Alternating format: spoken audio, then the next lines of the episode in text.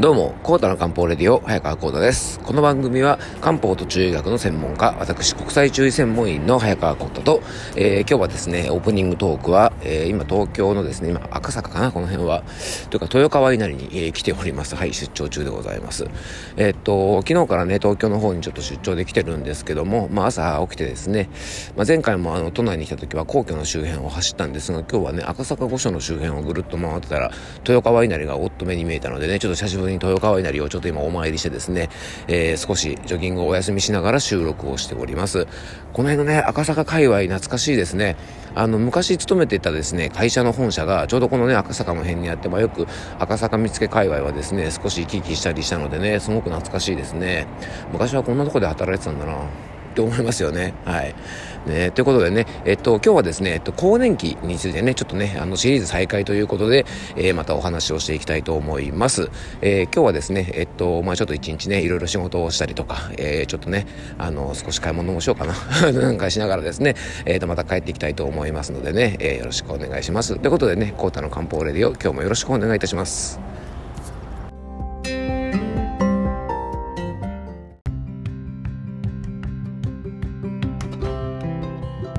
はい、ということでね、今日の本題の方に入っていきたいと思います。まあ、今日はですね、まあ、更年期障害になりやすい人、なりにくい人、まあ、この違いが一体どこにあるのかというお話をしていきたいと思います。えっと、このね、更年期シリーズはですね、えっと、前回、前々回は、えっと、ゲストにね、のんたんさんをお迎えして、まあ、ゲスト会ということでね、2回お届けしたのですが、その前からですね、2回ほどシリーズで、まあ、この更年期についてはお届けをしていきました。まあ、そのね、続きということで、まあ、今回と次回、あとね、あの残り2回で、まあ、更年期についてね、ちょっといろんなお話をしていきたいと思います。えー、更年期障害というのはですね特別な不調ではなくてどんな方にでも起こりうる可能性があるんですね、まあ、それだけになんとなく将来的に更年期が不安だというふうにねあの感じてる方も多いと思いますし、えー、あとですねもう今現在ちょっと更年期障害でいろいろ体調のことで悩んでるんだよって方もねあのかなり多くいらっしゃるんじゃないかなと思いますので、えー、今日の話がねまたそんな皆さんのお役に立てば嬉しいなと思います。まあ、今日のテーマであるね更年期障害になりやすい人なりにくい人、まあ、この違いがね一体どこにあるのかという話なんですね。でこれねどんな不調にもやっぱなりやすい人となりにくい人がいると思います。例えばね風邪をひきやすい人とか頭痛になりやすい人とかえー、下痢をしやすい人、便秘をしやすい人、メンタルの調子を崩しやすい人などですね、まあ、いろんな不調があるんですが、まあ、こういう病気とか症状になりやすい原因っていうものをね知っておくってすごく僕大事だと思うんですよね。でなりやすい原因が分かっていれば、まあ、そこを改善することでそういった不調をですね未然に防ぐことができます。で更年期障害も僕は全く同じと考えてるんですね。じゃあどういう方が更年期障害になりやすいのでしょうか？ちょっと考えていきましょう。まずですね更年期障害が起きやすい人の特徴は月経にまつわるトラブルがもともと多い方ですえ日頃からですね月経不順とか月経痛とか月経前症候群とかですね毎月の月経の時に何らかのねこう不快な症状があったりとか月経周期が乱れやすい方はですねやはり更年期障害というものは非常に起きやすいと思います。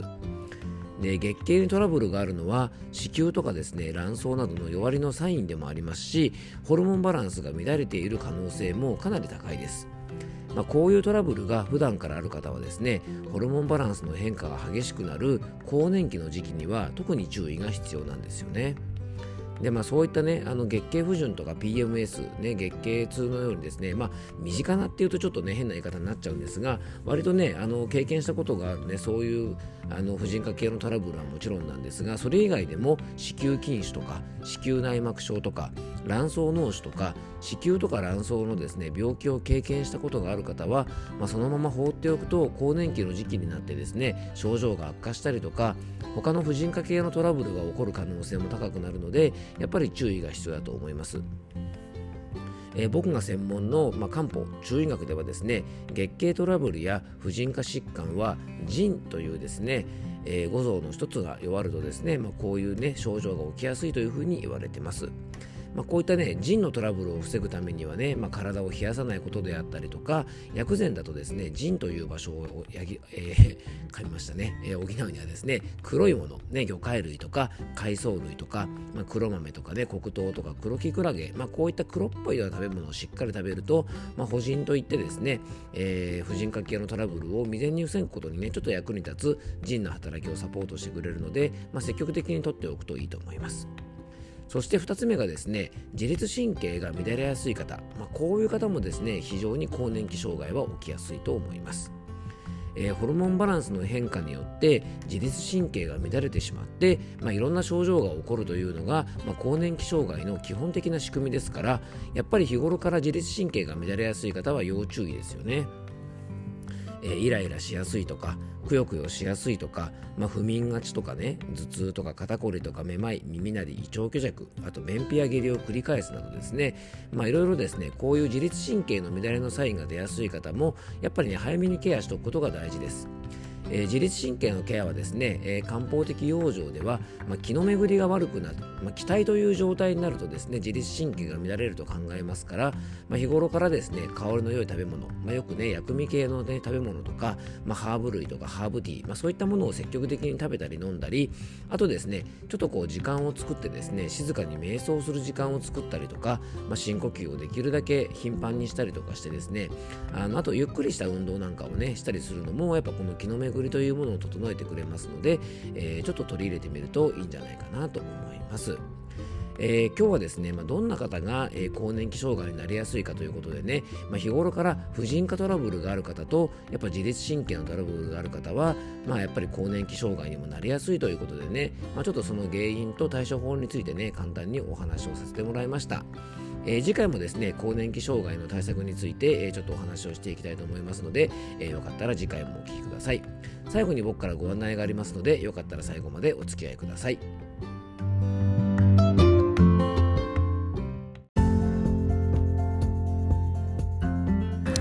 はい、ということでね、今回は更年期障害になりやすい人というテーマでね、お届けをいたしました。えー、ちょうど今ですね、東京の出張から帰ってきて、えっ、ー、と、僕の地元の伊沢温泉の駅に着いたところなんですが、ちょうどね、伊沢温泉の駅前にはですね、あの、綺麗な結構イルミネーション、なんか富士山みたいな形をしたですね、あの、イルミネーションがちょっとキラキラ光ってですね、まあ、こんな田舎町ですが、イルミネーションぐらいあるんですよ、皆さん。はい。えー、ということでね、やっぱりま地元が一番だということで、あの、まあ、でもね、今回の、あの、出張ででもですねやっぱりあの久しぶりにね、まあ、コロナでずっと会えなかった人とねあの会うことができたりとか以前から会いたいなと思ってる人とねあのゆっくり話をすることができたりとかしてですね、まあ、本当にあの楽しい2日間でしたね、まあ、多分今年最後の出張になると思うんですけどねあのまた来年はねあの、まあ、今年の終盤ぐらいもう少しね出かけることができるとまたあのそれはそれで楽しいかなと思いますのでねあの早く、えー、いろいろ安定してほしいですね。はいということでね今日も聞いていただきありがとうございます。どうぞ素敵な一日をお過ごしください。漢方専科サータ薬房の早川浩太でした。ではまた明日。